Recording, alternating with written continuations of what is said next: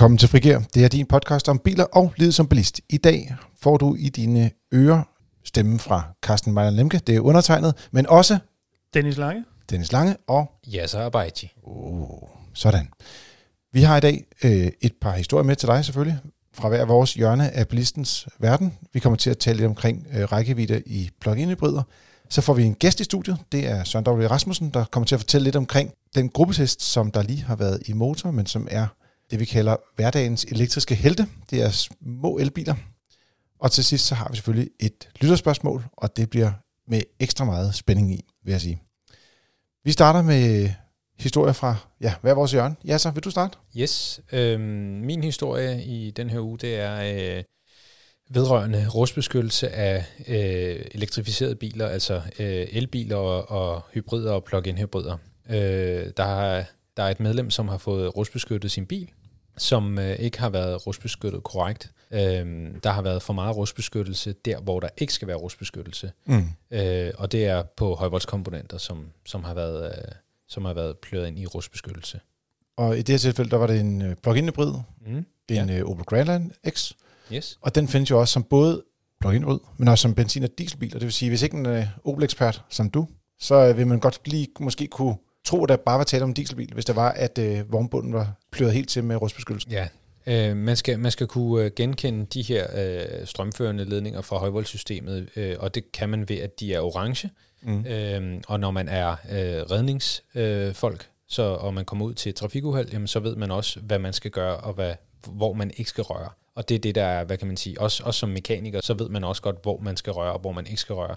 Og det er det, man, man ligesom skal, skal undgå øh, ved at pløre det her, de her ledninger eller højvoldskomponenter ind i, i, øh, i Ja, rustbeskyttelse. rustbeskyttelse, ja. Hvordan i forhold til, er der, altså udover selvfølgelig beredskab og så videre, det kan være alvorligt nok bestemt, er der et eller andet fysisk-mekanisk issue i, hvis man får smurt øh, undergrundsbehandling ud på kabler, batterier og så videre? Kan Ja. der være et eller andet issue der? Ja, altså hvis man ikke, øh, altså hvis man bare plører det hele ind i rustbeskyttelse, så er der nogle områder af, af, af selve batteripakken eksempelvis. Øh, det kunne også være for eksempel elmotoren, der har en udluftning eller et eller andet, og, og det, er jo, det er jo formet på en bestemt måde af, det kan være termiske hensyn eller, eller lignende, og derfor så, øhm, så er man jo nødsaget til at sprøjte de rigtige steder, og ikke sprøjte de steder, hvor der skal være ventileret eksempelvis. Så det kan godt have en, en negativ effekt på, på bilens øh, drivlinje, desværre. Sådan lidt ligesom overført betydning, når man tager sin bærbare og stiller den på en pude, hvor den kører varm på ingen tid, for den ikke kommer ind med luften, kontra stiller den på en hård bordplade, hvor der er masser af... Det er Adgang. rigtig, det, det, er en, det er en god terminologi. Ja, så, så rådet til vores øh, kære medlemmer, ikke bare øh, det konkrete medlem, men generelt alle medlemmer, der får plug-in hybrider og elbiler, det er, man skal huske at, at spørge efter spørge, øh, sprøjteskemaer på øh, rustbeskyttelsescentrene, eller Ja, lige præcis. Altså man skal, de folk, som har med de her biler at gøre, og det er ikke kun, når vi taler højvoldskomponenter, som, som jo den her øh, specifikke sag handler om, men der kan også være andre øh, sikkerhedssystemer, som airbags og så videre i dørene, så, så dem, der, der sprøjter de her biler, de skal vide, hvad de laver, og det er derfor, man har lavet de her sprøjteskemaer, så man Mm. ved, hvor man må sprøjte, og hvor man ikke må sprøjte. ja, fordi i helt gamle dage, der var det bare jo mere, jo bedre, men i dag, der kan man få for meget af det gode, Lige præcis. groft, groft sagt. Og så skal man bare øh, reklame alert, hvis man er medlem af FDM, og nok også i øvrigt alligevel, hvis man gider betale sig fra det.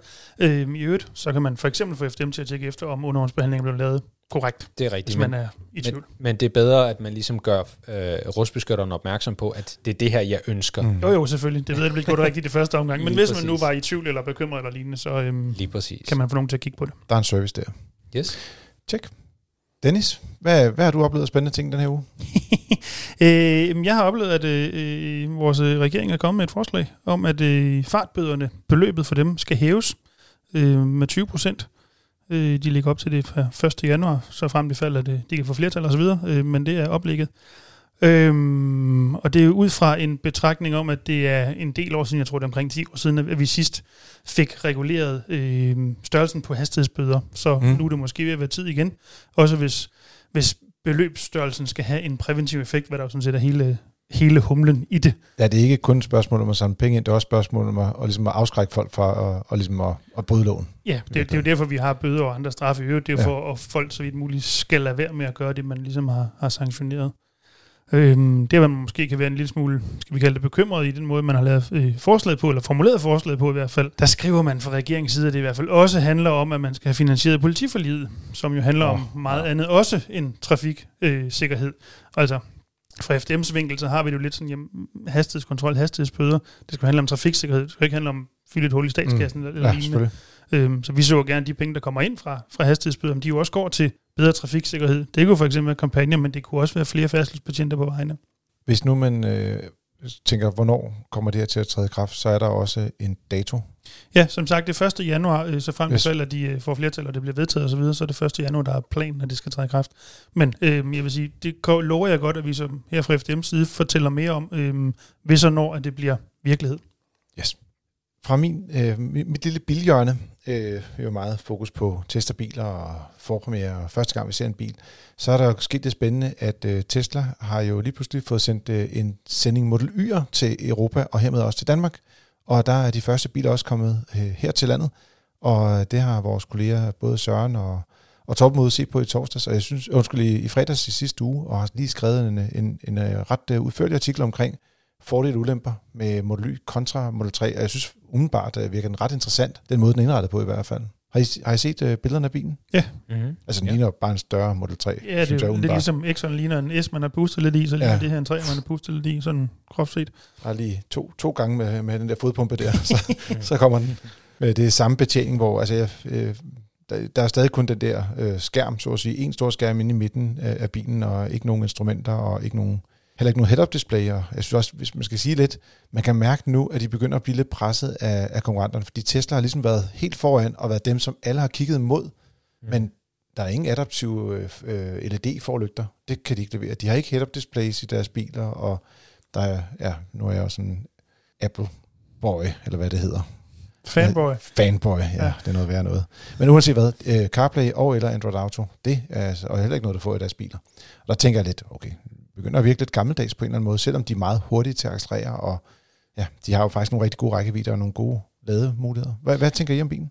Jamen, jeg har virkelig nogle af de samme øh, anker øh, på Y'en, måske også Tesla generelt. Øh, altså, der er jo ingen tvivl om, at al ære respekt for det, Tesla har gjort, og det har i den grad sat gang i den grønne omstilling. Mm. Men jeg synes måske også lidt, at nu er vi nået dertil, nu, nu har vi set den teknik, og vi har set det designsprog. Altså, der er ikke sket noget i, ja, siden faceliftet af S'eren, så, så har det set sådan ud, uanset hvilken bil det var. Du strækker og bøjer lidt i nogle hjørner, men, mm. men så er det det. Øh, jeg kunne måske godt tænke mig lidt, øh, lidt, lidt fornyelse på den konto. Men omvendt, det er jo mit indtryk, at, at Y'eren jo øhm, lidt hvad skal vi sige, øh, øh, reparerer det et af de problemer, som er de store i min optik med Model 3, netop af bagsædet, hvor du, altså, hvis du øh, har noget, der minder om, om en Bare ben, ben. og en højde, så ja. kan du ikke være der, du skal folde dig selv sammen. Øh, og der hjælper det i yren, som jeg forstår, der er mere plads både i ja. hovedet og... Også i bredde. Ja, ja. Så ja, den er måske mere øh, relevant til at have nogle mennesker med, hvis man er mere end to.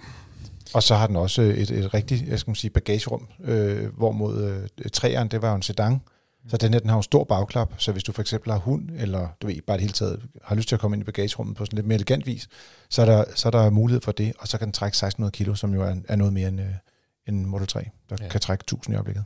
Hvad siger du, Jasser? Du er også, øh, du er også lidt en båd, altså du kan jo lide elbiler, men også, ja. du kigger også lidt på elbiler jo. Det gør jeg. Øhm, jeg kunne faktisk godt lide designet på Model 3'eren. Og så synes jeg faktisk, at den her er grim. Synes du ikke, den er mere sådan, øh, den, ja. den er lidt mere aggressiv i det? Sådan lidt med lidt store øh, skærmkasser bagved og sådan noget? Nå? Det, det ligner, det, det, det er jo meget godt, det, det du startede med at sige med, at de, det er ligesom, de bare har pumpet den lidt op. Øh, det, det ser lidt forkert ud, øh, men jeg tror, den er mere praktisk. Mm. Det, det er jeg nok ikke i tvivl om, at, at den nok er mere praktisk, men den er også grim. Men jeg vil sige, øh, altså, design er altid svært at sådan lige finde ud af, fordi ja, det, har vi, det har vi før diskuteret. Jeg trækker grimkortet her i podcast. Ja, ja, det, ja, det, det er fantastisk. Det, det lyder efterhånden som nogle øh, gamle mænd, ikke? Det er det også. I nye gamle surmænd. Ja, i nye biler. øh, øh, hånden op, alle dem der over 30. Nå, okay, det gik hurtigt. øh, nej, nej, jeg, Synes, jeg, synes, øh, jeg synes, Tesla har gjort rigtig mange ting rigtig fede ved at tænke ud af boksen, og det, det altså især sådan noget som drivlinjer og sådan noget, det er jeg mega fan af. Men design designet på den her, den, øh, de, de, jeg synes, den er kedelig. Øhm, det er jeg ked af. Jeg kan simpelthen ikke finde ud af, hvorfor, fordi du siger det med drivlinjer og sådan nogle ting, det er noget af det, de har været rigtig gode til, det med, at ja. de er hurtige og sådan noget. Ja. Men de laver den jo kun i det, den, der hedder long range og med fjolstræk, og mm. de kommer ikke med, så at sige, en basisudgave, ligesom man kan få med træerne, hvor der kun har bagstræk og mm. kun kan accelerere 0-100 på cirka 1 sekund, øh, ved det, eller 5, eller hvad det nu er. Mm. Den er stadig meget hurtig, synes jeg. Øh, mere, mere, mere end rigtig hurtigt i forhold til det, en almindelig familie har brug for. Mm. Men det gør så bare, at prisen starter omkring 500.000 og går op efter. Ikke? Mm. Og der synes jeg bare, det lukker også mange danskere af. Altså, jeg kunne egentlig godt tænke mig at aspirere mod at, at købe en Model Y, men når jeg så ser prisen, altså udover den, så mangler lidt udstyr, men, men så 500.000, så tænker jeg også lidt, puh her. Jeg, jeg kunne sagtens forestille mig, mindre man er, for nu at bruge det udtryk igen, fanboy af Tesla, og øh, måske også Elon Musk, øh, altså når du ser bilen, hvad den kan, og størrelsen og så videre, så er det jo sådan noget ID4, øh, Ioniq 5, EV6, som den konkurrerer med, ja. som jo koster noget mindre, og i visse tilfælde faktisk også kan mere. Også Polestar 2, som også går lidt i den der lidt, lidt ja, specielle retning. Ja, den er måske knap så SUV-agtig, men, men dog alligevel. Ja, ja. Nå, den er sådan lidt nærmest i crossover-segmentet, øh, Volvo XC40. Øh, der er også Ford med deres øh, Mark E. Ja, ja. ja altså. der, er, der, der er en række, altså vi er jo nødt til at se, hvor der er en række konkurrenter, der er på mange parametre mindst ja. lige så gode som Tesla, og måske på nogle parametre bedre. Mm. Det smukkeste det er, synes jeg, det er, at der er flere, der har mulighed for at vælge en elbil, der passer til de parametre, de ligesom vægter højst. Bestemt. Og, og det er det, der er fedt, at, at så kan jeg sidde her og sige, at jeg synes, den er grim. Ja. Det betyder ikke Det gør noget du, for, så. Ja, ja. Og, og, og det betyder ikke noget for den, der skal bruge elbilen, eller lige den her Model Y, og det er super fedt, at der er noget for enhver smag. Øhm, men jeg synes, at, øh, at, at, at de også lige skal have den her med, med at jeg kan godt lide, at, at, at de har så god en performance i elbiler. Det synes jeg faktisk mm. er fedt. Det er fedt. Den, ja. den, den, kan, du, den det, kan du godt købe ind på, den ja, der. Ja, helt sikkert. Tjek. Godt. Øh, ugens øh, hovedstød i vores øh, nyhedsbrev, FDM's øh, nyhedsbrev, som du også kan signe op på inde på vores øh, hjemmeside fdm.dk, øh, den handler omkring eller handler om øh, rækkevidde i plug-in hybrider, når man vælger kun at køre på strøm. Det er sådan, at en plug-in hybrid er en bil, hvor der er, at du har en elmotor og også en benzin- eller dieselmotor. Øh, de kan arbejde sammen og køre i hybriddrift, men du kan også på de fleste biler i hvert fald vælge øh, at køre alene på strøm. Og det har vi så målt, fordi at der er mange, der gerne vil have det her med at køre på strøm til hverdag, og så når de skal køre tur i weekenden eller på sommerferie, så kan de vælge at tænde for fossilmotoren, mm. den gode gamle brændstofmotor. Øh, og der har vi efterhånden, altså listen er så lang, at jeg, da jeg prøvede at tælle det, så måtte jeg simpelthen, jeg så starter forfra flere gange. Øh, men den mest, øh, øh, skal man sige, vilde rækkevidde, vi har målt, det er faktisk en Mercedes-Benz GLE 350 DE, der har kørt 84 km på en opladning. Jeg mener, den var opgivet til omkring 100, men det er stadigvæk, det er også fordi, den havde et gigantisk batteri. Øh, det overrasker lidt, når bilen også i sig selv er så kæmpestor. Det er så de færreste, der får ligesom gavn af det. Altså prisen taget i betragtning. Men... Ja, den, øh, der er vi også øh, forbi Tesla-territoriet her. Det, det kan godt være, at vi er glade over 500.000 lige før. Men det er endnu slemmere. Hvad, hvad tænker I omkring øh, det her med elkørsel i plug-in hybrider? Jamen, der er vel ingen tvivl om, at hvis plug-in hybriden skal give mening, ikke mindst hvis den skal give miljømæssig mening, så er det jo vigtigt, at man kan køre på strøm så langt som muligt i virkeligheden. Mm. I hvert fald for dækket sit, hvad skal vi sige, normale daglige kørselsbehov, for eksempel til at få arbejde på strøm. Øh, og så har du forbrændingsmotoren til, når du skal længere. Øh, og så i den kontekst er det jo også vigtigt, at du rent faktisk har nogle, nogle brugbare kilometer på strøm. Altså de der sådan en 40-50 km kan jo dække de fleste behov, hvorimod, hvis jeg husker rigtigt, nogle af de første plug-in hybrider, der kom, mm. jamen, der var du meget længere nede, der skulle du måske lade både hjemme og på arbejdet, hvis det skulle give mening. Øhm, så, jeg husker, altså, jeg havde nogen, der kørte under 20 km på, altså på en opladning, hvor man tænkte, okay, det var sådan, så, så, så begynder det at blive lidt for omstændigt, ikke? fordi så skulle du næsten bruge mere tid på at sætte bilen til opladning, når du rent faktisk kører bilen. Ikke? Så, ja, så bliver det lidt irriterende. Og så er faren jo, at folk lader være med at bruge strømdelen, og så er plug-in hybriden ikke en god idé lige pludselig. Så øhm, det er godt at se, at der begynder at komme nogle, skal vi kalde det, brugbare plug-in hybrider. Man kan også sige, at der er meget få diesel plug-in hybrider, men der er et par stykker. Øh, blandt andet har øh, Peugeot tidligere lavet det, og øh, i dag der er det nok primært øh, Mercedes, der er kendt for det.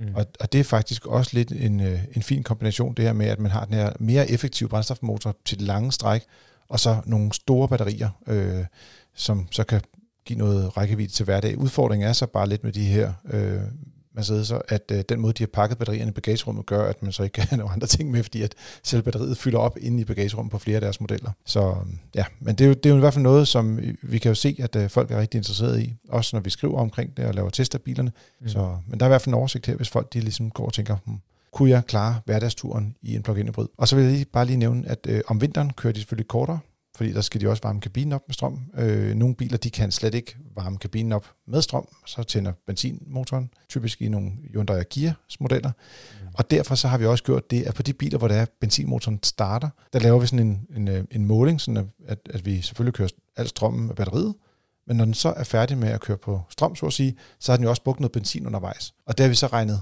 med og sagt, hvor mange kilometer har vi kørt, hvor meget brændstof der har den brugt, og så siger vi, okay, så trækker vi de kilometer fra, den som ligesom har kørt på benzin. Øh, så det, der har vi måttet trylle lidt for at få nogle sammenlignelige tal. Ellers så vil de lige pludselig stå og have kørt 50, 60, 70 km på en opladning, og det er jo ikke realistisk. I, i forlængelse af det her et nysgerrigt spørgsmål, som måske også er ledende. Øhm, har I også kigget på, hvor langt de så kører på literen på ren brændstof, så at sige, når de så er tørre for strøm? Altså den situation, du typisk er i, når du kører på langfart og rent faktisk skal bruge forbrændingsmotoren. Ja, fordi der er mange af de her biler, der står netop med et, et forbrugstal på sådan noget 100 km på literen eller 71,6. Ja, så tænker man, ja. det er officielle tal, og, og det skal lige siges, det er jo EU, der har bestemt, hvordan det skal... Øh, det er jo ikke fabrikkerne, der har bestemt, hvordan de skal måle. Det, det er jo politikerne, der har bestemt det. Men tallet er jo, øh, giver ikke nogen mening.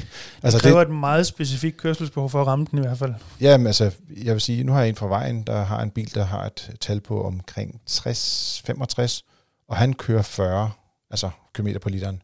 Men han lader også ret meget til hverdag. De har bare haft øh, bilen med på sommerferie, så der, der røg forbruget sådan lidt nedad mm. igen, ja. fordi de kørte mere på, på benzin. Men øh, det har vi også øh, målt, øh, især i forbindelse med vores øh, gruppetest har vi altid gjort det, men vi, vi plejer også at notere det, når vi tester biler med enkeltvis.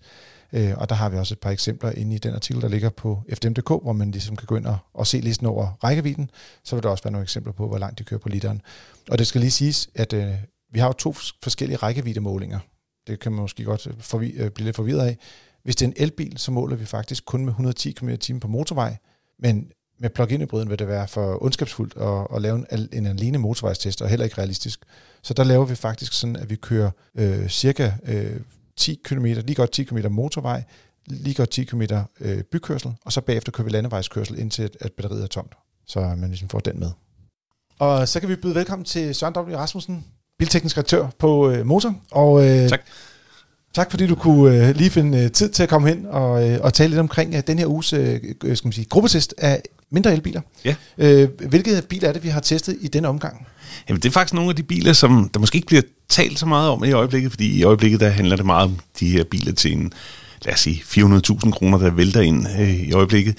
Men det her, det er faktisk de biler, der i virkeligheden burde blive talt rigtig meget om, fordi det er dem, som egentlig er der, hvor danskerne har råd til at købe biler. Det er altså biler til omkring 250.000 kroner. Og øh, det viser sig faktisk, at det er, det er nogle biler, der godt er værd at kigge lidt tættere på, fordi de kunne egentlig øh, være en rigtig god løsning for mange mennesker. Ja, fordi først så tænker man lidt, øh, og, og jeg kan huske, vi sad og lavede listen sammen, og så sagde vi, okay, øh, først havde vi egentlig kigget på nogle til omkring 300.000, og det var med lidt større batterier, og så tænkte vi, nej, ved du hvad, der er noget med de her elbiler, som har små batterier. Ja. Fordi at man kan både få, øh, nu skal lige sige, øh, de, det var især Kona, vi lige havde fået til test på det tidspunkt, så sagde vi, den, den har et stort batteri, vi ved, den har en lang rækkevidde, det kan alle klare hverdagen med. Men hvad med den med et lille batteri? Hvordan kan den klare hverdagen? Lige præcis, ja. Øh, så, så vi havde Hyundai Kona med, og så øh, derudover, det går, at vi lige skal tage dem i, jeg kan bare nævne, Nissan Leaf, øh, som jo har været på markedet et stykke tid, Mazda MX-30, som ikke er en lille open roaster, men er en øh, elbil, øh, ja. SUV. Mas, øh, MG øh, ZS, ZS og Peugeot E208, som jo ellers er en meget populær i benzinudgaven, ja. og så Falcon ID3. Rigtigt. Så, så, men du siger 250.000 kroner, det lyder jo dyrt. Men det viste vores beregninger, så at det var det så ikke alligevel. Nej, lige præcis. Altså, det sjove ved det, det er, at øh, når vi kommer ind i en elbilsverden, så skal vi altså til at, at regne på en anden måde, fordi øh, det her, du øh, ved du også alt om, øh, ja. når vi regner på biløkonomi, at øh, det har jo set nogenlunde ens ud. Øh, jo dyrere bilerne var, jo dyrere mm. var de simpelthen at køre i, i kroner per kilometer. Og det hænger simpelthen sammen med værditabet, jo simpelthen udgør en ret stor del af den samlede post. Men når vi kigger på elbiler, så, så ser verden altså alligevel anderledes ud, fordi øh, der, der dukker altså nogle spændende beregninger op, og nogle af dem skyldes jo det faktum, som gælder for alle elbiler, at strøm simpelthen bare er billigere at køre mm. på end øh, benzin eller diesel. Det er jo med til at trække prisen, den samlede pris ned. Men en anden ting, der også er lidt sjovt, det er, at nogle af bilerne i hvert fald, de bliver jo solgt med en... Øh, inkluderet i prisen simpelthen en service- og reparationsaftale, så de første fem år, så er der ikke nogen rigtige udgifter til service på bilen. Og der kan man sige, selv de mindre biler, der vil du typisk have sådan en 4-5.000 kroner i gennemsnitlige udgifter på serviceaftaler over en, ja. en femårig periode, som vi regner på. Ja. Men selv dem, hvor man skal betale service for dem, øh, der kan vi også se, at det er altså en lavere mm. udgift, man, man står overfor, end hvis det var en benzin- eller for slet ikke at snakke om dieselbil. Ja. Øh, det her, det er, det er altså vejen frem, hvis man godt vil have en billig bil. Og det, der var det sjove regnstykke, det er i virkeligheden, at når man kigger på, hvad bilerne koster, så er det som sagt biler til 250.000 kroner. Mm. Men når vi kigger på, hvad det koster at køre i dem, altså i kroner per kilometer, så er det faktisk helt nede på et niveau, der svarer til, hvis vi havde kigget på en bil af benzin, en benzinbil til 150.000 kroner. Øh, og det her, det, det betyder lige pludselig, at vi skal, vi skal lægge vores vante forestilling om, at øh, bilens pris også er hvad kan man sige, proportional med, med, hvad det koster at køre bil i kroner per kilometer, når det hele er regnet ind. Jamen, det er også lidt interessant, fordi lige præcis, når du siger 150.000 kroner, så lander vi inde i det spekter, der hedder øh, for eksempel Peugeot 208 med ja. benzinmotor, ja. eller øh, Citroën C3, øh, som jo, de to har været de, nogle af de øh, ja, tre mest solgte biler i løbet af de sidste øh, 3-4 år i hvert fald, øh, ja. når man ser på årsbasis. Der kan, og der har netop været biler til omkring 150.000 kroner. Rigtig, rigtig. Og der kan folk godt overveje at sige, en elbil til 250.000 kroner er rent faktisk de samme penge per måned, ja. faktisk, eller per kilometer. Ja, det er rigtigt. Og, og faktisk nu, Peugeot her, den er jo så endda endnu billigere end 250.000. Den koster nu kun 240.000 kroner. Mm. Og vi kan simpelthen se, at der faktisk har været lidt priskrig i, i det her segment. Jeg vil sige, bare fra vi gik i gang med at ligesom lægge de første planer med den her gruppetest, til vi så kom ud og køre bilerne, der kunne vi simpelthen se, at priserne faldt nærmest uge for uge på elbilerne. Og det er tak med, at så kommer der en ny øh, bil på markedet, der mm. skubber lidt til priserne. Så er der åbenbart nogen, der ikke har fået solgt lige så mange, som de havde købt hjem. Så skal de jo også øh, lige pludselig sætte prisen ned. Og et eksempel, det er jo sådan en uh, Nissan Leaf for eksempel. Mm. Den faldt lige pludselig, skal jeg lige sådan huske det på hovedet her, men 40-45.000 kroner mm. øh, fra den ene dag til den anden. Og det viser jo altså bare, at de her priser på elbiler, de er altså i, i bevægelse, og det bliver bare billigere og billigere at køre elbil. Det er der ingen tvivl om. Og det skal lige siges, alle de elbiler, vi er med her, der er jo selvfølgelig øh, ikke nogen øh, afgifter på. Men så det er rent faktisk, hvis den falder 10.000, så er det rent faktisk 10.000, den falder ja. altså i pris. Det er jo ikke ja. bare noget af det afgift, det er simpelthen bare prisen på bilen, der falder. Lige præcis, ja. Så meget imponerende. En af de ting, der selvfølgelig er super interessant, når vi siger små elbiler, det er, øh, hvad er det, eller ikke små elbiler, men små batterielbiler, det Nå, ja. er, ja. hvor lang er rækkevidden på ja. dem så? Fordi at, øh, man kunne godt øh, frygte at sige, når man så havde en bil med det mindste batteri, så kan de overhovedet ikke øh, øh, ja, skal man sige, komme nogen vegne. Øh, skal jeg øh, prøve at læse lidt op? Jeg tror, at der var et par enkelte, eller i hvert fald en, som der ligesom skilte sig hurtigt ud. Øh, det fandt vi ud af, da vi lå og lavede rækkeviddemålingen. Øh, man kan sige, når vi kører gruppetesten, Søren, så måler vi jo øh, på samme måde, når vi tester andre biler. Men jeg ved ikke, om ja, du lige kan forklare, selve gruppetesten er jo lidt anderledes, fordi der er det jo på en dag, vi måler. Ja, det er rigtigt. Altså, vi, vi har jo vedtaget øh, her i huset, at øh, når vi måler rækkevidde for elbiler, så foregår det på motorvej med 110 km i timen. Mm. Og øh, og det gør vi, fordi øh, man kan sige, alle elbiler, de kan godt finde ud af at køre rundt inde i bykørslen, og, øh, hvor man kan køre en hel dag, og hvor mange kilometer kan man køre på en dag inde i byen? Altså, det bliver svært at køre mere end, lad os bare sige, 1.500 kilometer, hvis man kun skal ligge og køre rundt inde i København. Så, så det kan alle biler klare. Men det, der er interessant, det er jo, når vi skal køre fra København til Aarhus eller den anden vej, så er det altså, man skal ud og køre på motorvej, og så er det, det interessante bliver, hvor mange gange skal man egentlig lade undervejs og der kører vi med 110. Der er nogen, der spørger, hvorfor kører vi ikke med 130? Det kan man bare ikke i Danmark. Der er simpelthen for meget trafik og for få steder, man kan køre 130, og det kan ikke lade sig gøre. Så øh, rent praktisk har vi sat det til 110, og det, der, der må man bare selv finde ud af, hvis man bor et sted i landet, hvor man kan køre 130 på motorvejen, så kan man bare øh, nedsætte rækkevidden Ja, det er typisk, det er af, hvad for en bil det er. Jeg synes, det er sådan noget 20-30 procent, ja, man, man ja, mister cirka ja, det øh, i rækkevidden. Ja. Men det er også en anden ting, det er, som du siger, du har jo ikke lige pludselig 400 km i streg med 130 km i timen i Danmark. Det har du ikke engang i Tyskland, fordi der er også vejarbejde og bykørsel og alt muligt andet. Så, ja. ja. men 110, det er det, vi måler ved. Yes, øh, ved det, og resultaterne var, altså den der var værst, det var en Mazda MX-30. Ja, det vidste vi egentlig godt det vidste på forhånd, godt på forhånd Vi, vi, vi, havde, vi havde testet den tidligere, og vi kunne bare konstatere, at det var det samme resultat, vi var på den her gang. Mm. Jeg mener, vi klarede 165 km med, med den der bil. Og den har det, også et relativt lille batteri, ikke? Jo, det har den. Ja. Den har øh, den, det mindste batteri i øh, testen, og der kan man sige, altså, det er jo heller ikke nogen overraskelse, så fordi øh, batteriets størrelse jeg lige vil sige, på forhånd kan man nærmest regne sig frem til, hvor langt man cirka kommer til at køre, og det passer faktisk nogenlunde hver gang. Ikke? Der er nogle biler, der er lidt mere aerodynamiske end andre og, og lignende. Men, men øh, den kørte 165, det er altså ikke meget. Men øh, den anden ende, der har vi Volkswagen ID3, den kørte 200 75 km på en øh, opladning. Og det er jo altså lige pludselig der, hvor man siger, øh, så kan det bruges. Jeg må sige, hvis jeg skal være helt ærlig, jeg øh, blev omvendt øh, mm. ved den her gruppetest på den måde. Jeg har hørt til dem, der startede med at sige, at batteriet kan ikke blive stort nok. Fordi øh, jo større, jo bedre, jo længere kan man køre osv. Mm. Men der er jo altså to ting, der øh, kan man sige, er lidt dårligt ved et stort batteri. Det ene er, at prisen på bilen, den stiger simpelthen. Det vil takt med, at batteriet bliver større. Det bliver bare dyrere. Men vægten på bilen bliver også større. Mm. Og vægten er jo så to ting, der øh, ødelægger køreglæden. Den ene er, at den, man kan simpelthen mærke, at bilen er tungere og lidt træere at køre rundt med. Men den anden ting, det er også, at jo tungere bilen er, jo kortere kører den så at sige øh, på den strøm, der er til rådighed. Fordi mm. det, er bare, det kræver mere strøm at få en tung bil afsted.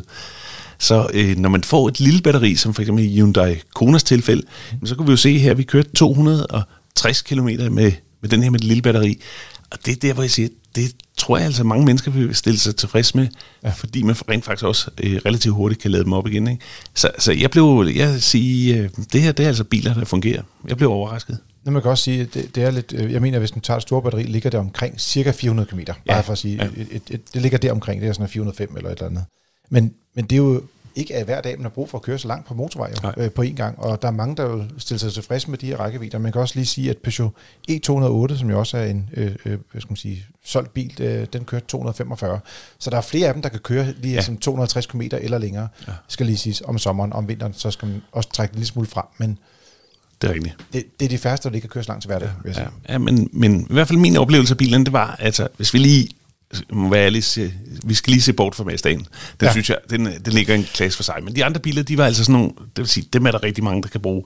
Mazdaen, der skal man have et meget specielt kørselsbehov, før, øh, før man er tilfreds der. Det er det.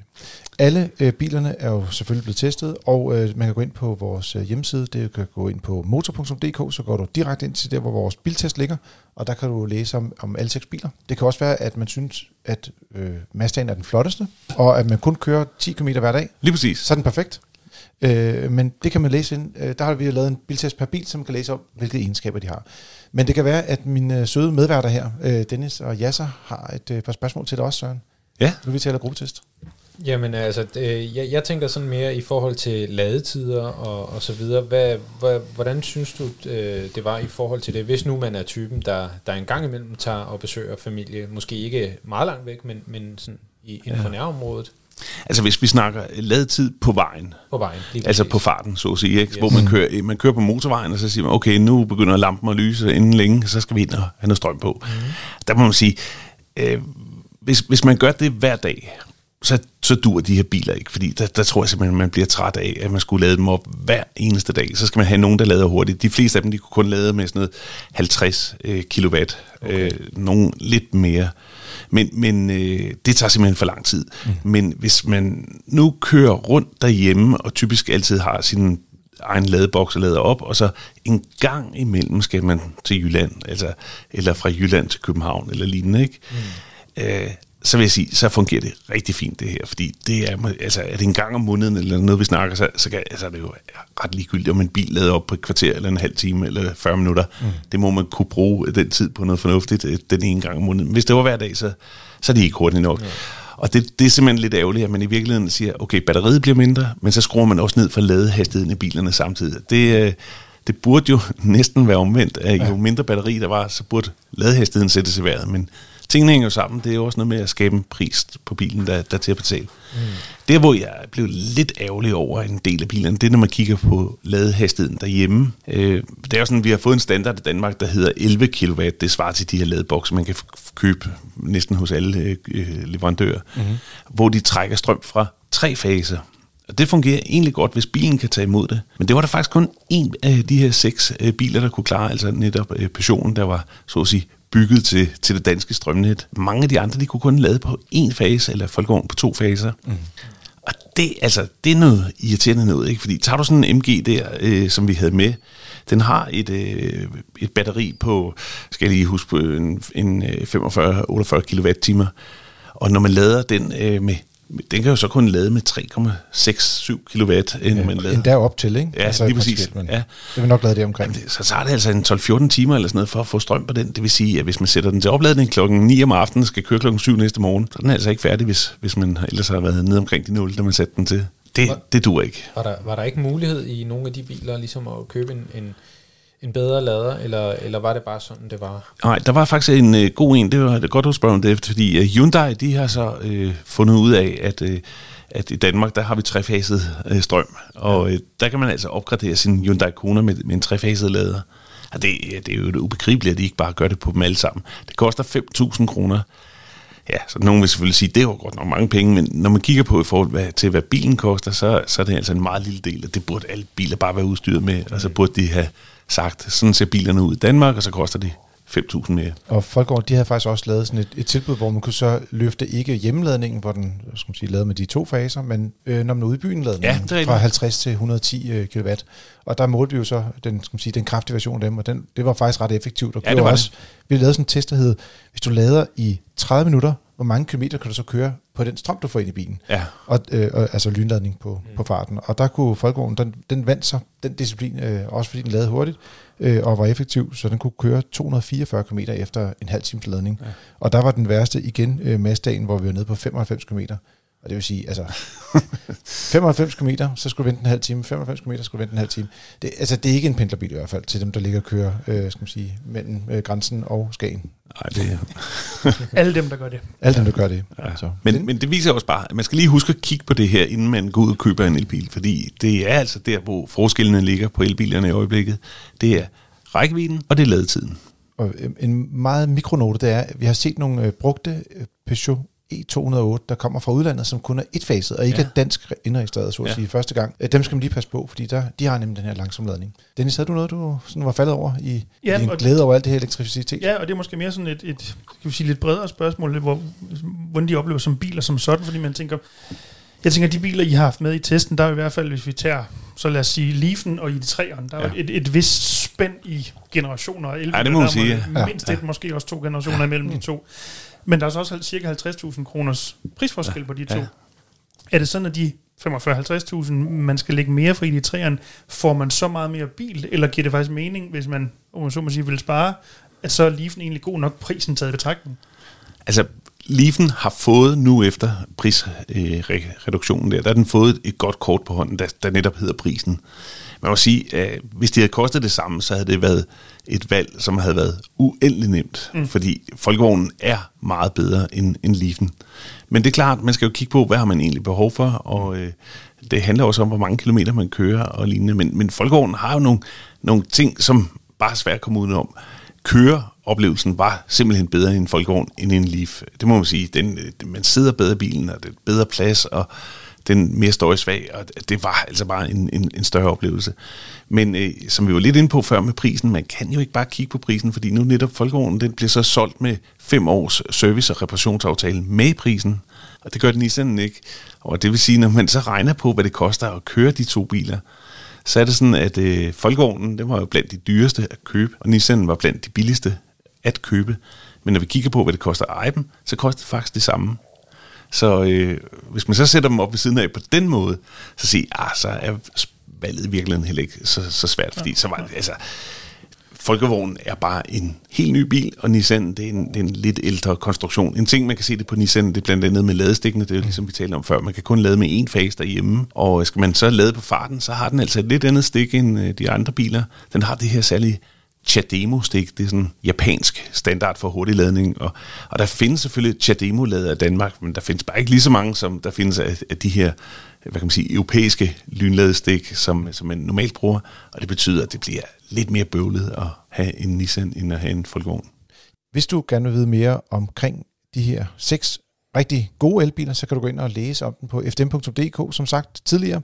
Så øh, tak til Søren for at komme ind her i studiet, og nu vender vi os mod en af vores kære lyttere, fordi Jonas har skrevet en masse omkring alternative brændstoffer. Og jeg vil sige, det er en relativt en lidt længere e-mail, men spørgsmålet går lidt sådan lidt på, hvad sker der nu her, hvor det er, at man har en masse biler, der har benzin- og dieselbiler, men alle taler om strøm, men hvad med alle de her alternative former for brændstoffer? Det kan være noget kunstigt øh, benzin, kunstigt øh, fremstillet diesel, øh, e-fuels, øh, og også noget, han kalder GTL-diesel.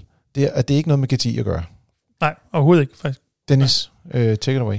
Ja, jeg synes faktisk, det er et super godt spørgsmål, øh, for det, det, det pinpoint er jo også en vigtig problemstilling. Fremskrivningerne, hvis vi bare lige skal stole på det med kort øjeblik, siger jo, at når vi rammer 2030, så har vi en million elbiler, om man går vel, Mm. men vi har sådan set stadig 2 millioner benzin- og dieselbiler. Og hvis... De, de er derude. Vi, De har, derude. vi har cirka 3 millioner øh, inklusive varebiler i dag, men nogle af dem forsvinder stille og roligt. Så er der stadig 2 millioner tilbage. Ja, ja, det er jo, en, en bil lever de der en 15 års tid i Danmark, fra den bliver indregistreret første gang, så Yes. yes. altså, de vil stadig være der. Og det er jo klart, hvis man kan tage den, hvad skal vi sige, de traditionelle biler, de her 2 millioner, og ligesom få gjort mere miljørigtige, så er der jo også en gevinst i det, i stedet for bare at lade dem køre på, kan vi kalde det gammeldags benzin og diesel, som om intet var hent. Man kunne godt måske være lidt fræk, ikke fræk, men sige, der er jo allerede gjort noget jo. Altså diesel kører allerede nu på 7% biobrændstof, og benzinbilerne kører på 10%, det man kalder E10. Jo, jo. Og Eller, og, og B7, Ja. for at gøre alting meget forvirrende. ja, ja, Ja, ja. det forstår man ikke, hvorfor det diesel hedder B, men ja. Og det har du helt ret i. Øhm, men hvis vi kan gøre mere, så er det jo også ved at undersøge. Øhm, vi er jo faktisk efter med med i, i et, øh, et projekt, det er også et af de, de ting, at Jonas på ind til, omkring øh, øh, biometanol, mm. og hælde det, så at sige, i tanken på benzinbiler, for at kunne nedbringe CO2-ledningen på den front. Mm. Øhm, det, der er man kan sige, målet med, med, øh, med projektet, det er at nå frem til det, man så kalder M85, altså hvor 85 procent af brændstoffet er biometanol, øhm, blandet op med, med benzin. Øhm, projektet er i fuld gang. Øhm, det, grundlæggende handler det jo sådan meget forsimplet om at lave lidt om på motorstyringen på bilerne, så de kan håndtere den her anderledes slags øh, brændstof. Og så skal vi så følge mål på, jamen, hvad kommer der så ud af det? Er der rent faktisk, øh, kan det lade sig gøre? Er der den øh, miljøgevinst, som vi er ret sikre på, der er? Ja, Øh, men, men, men man bliver nødt til at måle og sige, det er ikke bare nok med teori her. Nej, nej, lige, vide, lige præcis. Lige præcis. er, det, Øh, er det den rigtige vej, vi går her? Lige præcis. Øh, lige pt. ligger projektet der, vi har fået lov fra øh, Færdselsstyrelsen om rent faktisk at ændre på de her biler. Det må man jo normalt ikke bare, det er jo Nej. noget, der minder om chiptuning. Det er jo lovligt. Øh, men det har man fået lov til på de her konkrete biler i projektet, en 100 stykker cirka, Mm. og ændre øh, på motorstyringen, så vi kan i praksis prøve det her af. Øhm, og det er jo, altså vi er med i projektet, så det er jo også noget, vi kommer til at følge fremadrettet, og lurer mig, om vi ikke også kommer til at fortælle mere om det. Det er øh, jeg er 100% sikker på, at vi gør. Det er også. Øh, det der, ikke GTI, men GTL diesel, GTL, ja. det er jo allerede ude nogle steder, og jeg mener især i øh, andre lande i Norden har det faktisk ret meget udbredt, men det er så primært til den tunge trafik, PT. I, primært ja. Øh, Det, det, det, hvis vi lige skal starte, det er GTL, det står for Gas to Liquid. Mm. Mm. Og det betyder, at det er en diesel, men det er en syntetisk diesel, som er lavet som udgangspunkt ud af naturgas, og altså ikke ud af olie, som man ellers kender. Øhm, og det er rigtigt, som, som det er nu, om jeg så må sige, så er det primært til øh, den tungere trafik, landbrugskøretøjer osv., blandt andet også fordi, at vidt, sidst jeg hørte det, altså, er der ikke nogen bilproducenter, der er godkendt, at man kan hælde Nej. det på sin personbil, så derfor så kan der komme en hel masse konsekvenser, hvis man gør det. Mm. Øhm, men det, man bare skal være opmærksom på på GTL'en, det er, at i forhold til CO2-udledningen, der er der ikke noget at hente. Det, det giver sådan set det samme. Det kan gøre en, en forskel i forhold til normal diesel på, øh, skal vi kalde det lokalforurening, altså på NOx og på, på sod, mm. som der kommer Ja. ud af bilen. Men CO2 øh, øh, bliver det ikke bedre af, faktisk måske en lille smule værre, fordi netop vi har ikke den her iblanding, som der er i den almindelige diesel. Nej, hvor det er Øhm. det der 7% øh, bio. Ja, Ja. Så, så det er i hvert fald ikke, hvad skal vi sige, det er ikke miljøet, man skal gøre det for. Måske er der lidt at hente på lokalforureningen, men, men, men så er det også det.